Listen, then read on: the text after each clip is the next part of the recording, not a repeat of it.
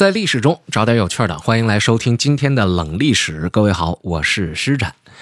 如果我问您什么是十八般兵器，我估计啊，您基本上都能够答出前几个字来，因为我经常在节目里边也说，十八般兵器是什么呢？呃，刀枪剑戟斧钺钩叉，是吧？这前面这八个特别好背，后面还剩十个呢。后面十个是什么呀？叫鞭锏锤抓躺棍槊棒拐子流星。这哪样都是什么，我就不跟您在这细说了。但是您说这十八般兵器，就是中国历史上咱们常说的上下五千年，它就这么些武器吗？那是显然不可能的事儿啊！而且这是什么人在什么朝代，出于一个什么样的目的给总结出来的，这都不好说。朝代限制着他对武器的理解啊！你看这里边他就没有机关枪，对不对？那现在打仗你哪能没有枪呢？而且我再请您想想，您说这十八般兵器这种话语就这么齐刷啊，这个刀枪剑戟斧钺钩叉，就这些东西，你是打哪儿听来的呢？您基本上就能想得到了吧？就是评书啊，或者是这个传统的曲艺类里边的这个相声啊，它有这样的词儿。事实上呢，这就是这些呃说唱艺人他们在作品当中。所展示的内容，或者呢是他们在训练口齿的时候贯口所用到的素材，这和报菜名是一个意思。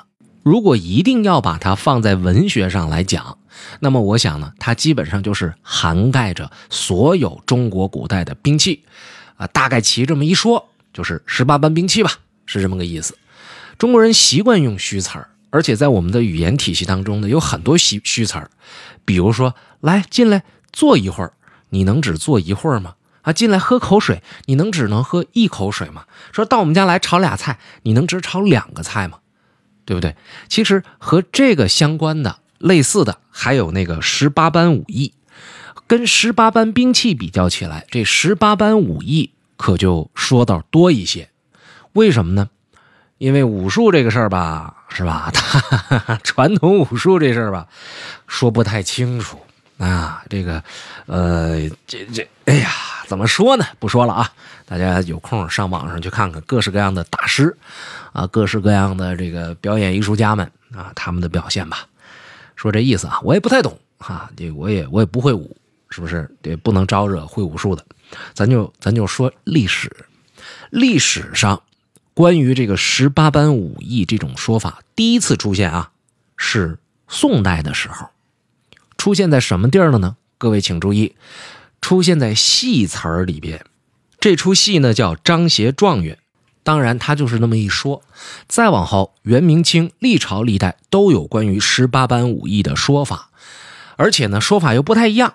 那元明之际，最著名的今天留下来的就是那《水浒传》，在《水浒全传》的第二回里边就写了这样的一段话，叫“那十八般武艺”。毛锤弓弩冲，鞭锏剑链抓，斧钺并戈戟，排棒与枪耙。为为什么要笑呢？就是它跟绕口令似的。然后这是这是在《水浒传》里边啊，施耐庵写的那个。到了明代，有这么一本书叫《元曲选》，我们从这个名字上能够看得出来。虽然这是在明代的时候写的，但是它里边写的内容呢，是把前朝啊元代时候的这个元曲做了一些筛选啊，做了一些汇总。这一篇呢叫《逞风流王焕百花亭》，在这里边就写到呢，若论着十八般武艺，有什么呢？弓弩枪牌、戈矛剑戟、鞭链抓锤，这是十六个。但是你你看，他这十六个里边呢，和那刚才那十八个，它还有不同的地方。等到明代万历年间，有一本书叫做《五杂组》，这什么意思呢？这个“组”啊，我查了一下，就是菜板子的意思啊，也当古代祭祀的时候呢，盛牛羊等祭具的那些器物。那么五杂组，我的理解啊，就是我这就是大杂烩，我这书里什么都有。啊，大家这个想看什么呢？我我这就跟你个做个拼盘这里边呢也讲到了十八般武艺。这十八般有什么呢？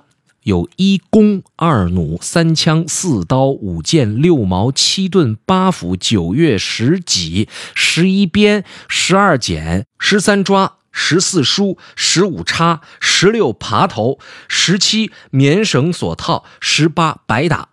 这个长，因为啥呢？因为人家给你编上了数字了。这看上去呢，这这既像是序号，又像是排名。比较有意思的是什么呢？是这个呃书。书是头一次出现，怎么写呢？就是上面一个像几个的几，底下一个像又一个的又啊，这字念书。说是用竹竿制成的一种兵器，然后拿在手里边，头上呢是有棱，但是它没有刃。那要是有棱没有刃，实际上它就是往前扎的那种。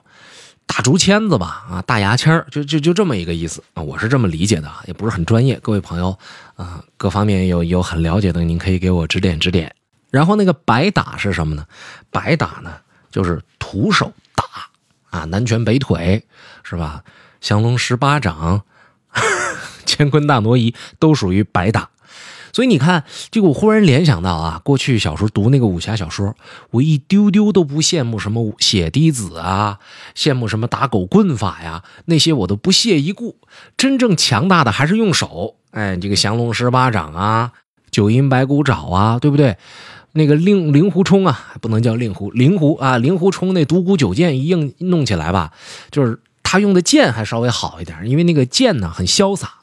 他用一个九齿钉耙就没有潇洒那劲儿了，所以我也不知道这是不是我个人的偏见。那各位朋友，你你听着，你感觉在你印象当中，就是使什么样的兵器它最为潇洒？您可以在我们的留言区里边给我们留个言。我们再回头来说这个十八般兵役啊，呃，十八般武艺不是兵器啊，十八般武艺说起来呢，也有人做了一个总结，把那些重复的去掉，也不只是十八样。啊，就是挺多样的，把那所有的全汇总在一块儿，说它分了几种，说那个往外扔的这种兵器，呃，或者投掷就远距离杀伤性的吧，有弩，有弓，有箭矢，还有铳或铳，就是那个早期那个枪，差不太多。原来我给大家讲过，在这个专辑里边，就是它。呃，有一个竹筒，后来发展到这个金属筒，然后往里边呢加上这个火药，再放上铁珠子什么的，然后一引燃，砰一下就冲出去了，这是火铳。长兵器的就多了啊，戈呀、矛啊、枪啊、棍啊、书啊，我刚才说的那个什么杆啊、呃杖啊、棒啊、钺呀、戟呀、大刀啊，是吧？耙头啊、铲呐，哎，这些东西都算是长的。短兵器呢，像什么刀、剑。拐子这都有，然后软兵器的像鞭，还有链啊、流星、棉绳索套。棉绳索套听起来怎么这么像爬山呢？攀登者啊，哎，就是这种十八般武艺。所以你看，这这我刚才说的也不是很全，因为它太多了。但是我们在读这类素材的时候，就凭刚刚我所向大家介绍过的那些内容，我们其实管中可以窥豹，可以感受得到这类的东西它是从什么地儿来的呢？都是从文学作品来的，要么是小说，要么是戏曲，要么是各种传奇故事等等等等，把各家的加一块超过十八种。而真正十八般武艺其实指的是什么呢？就是涵盖了我们古代所有的武艺。哎，十八般武艺也是一个虚数，在读这类作品的时候，我们碰到这个呃这种描述就不必太较真了。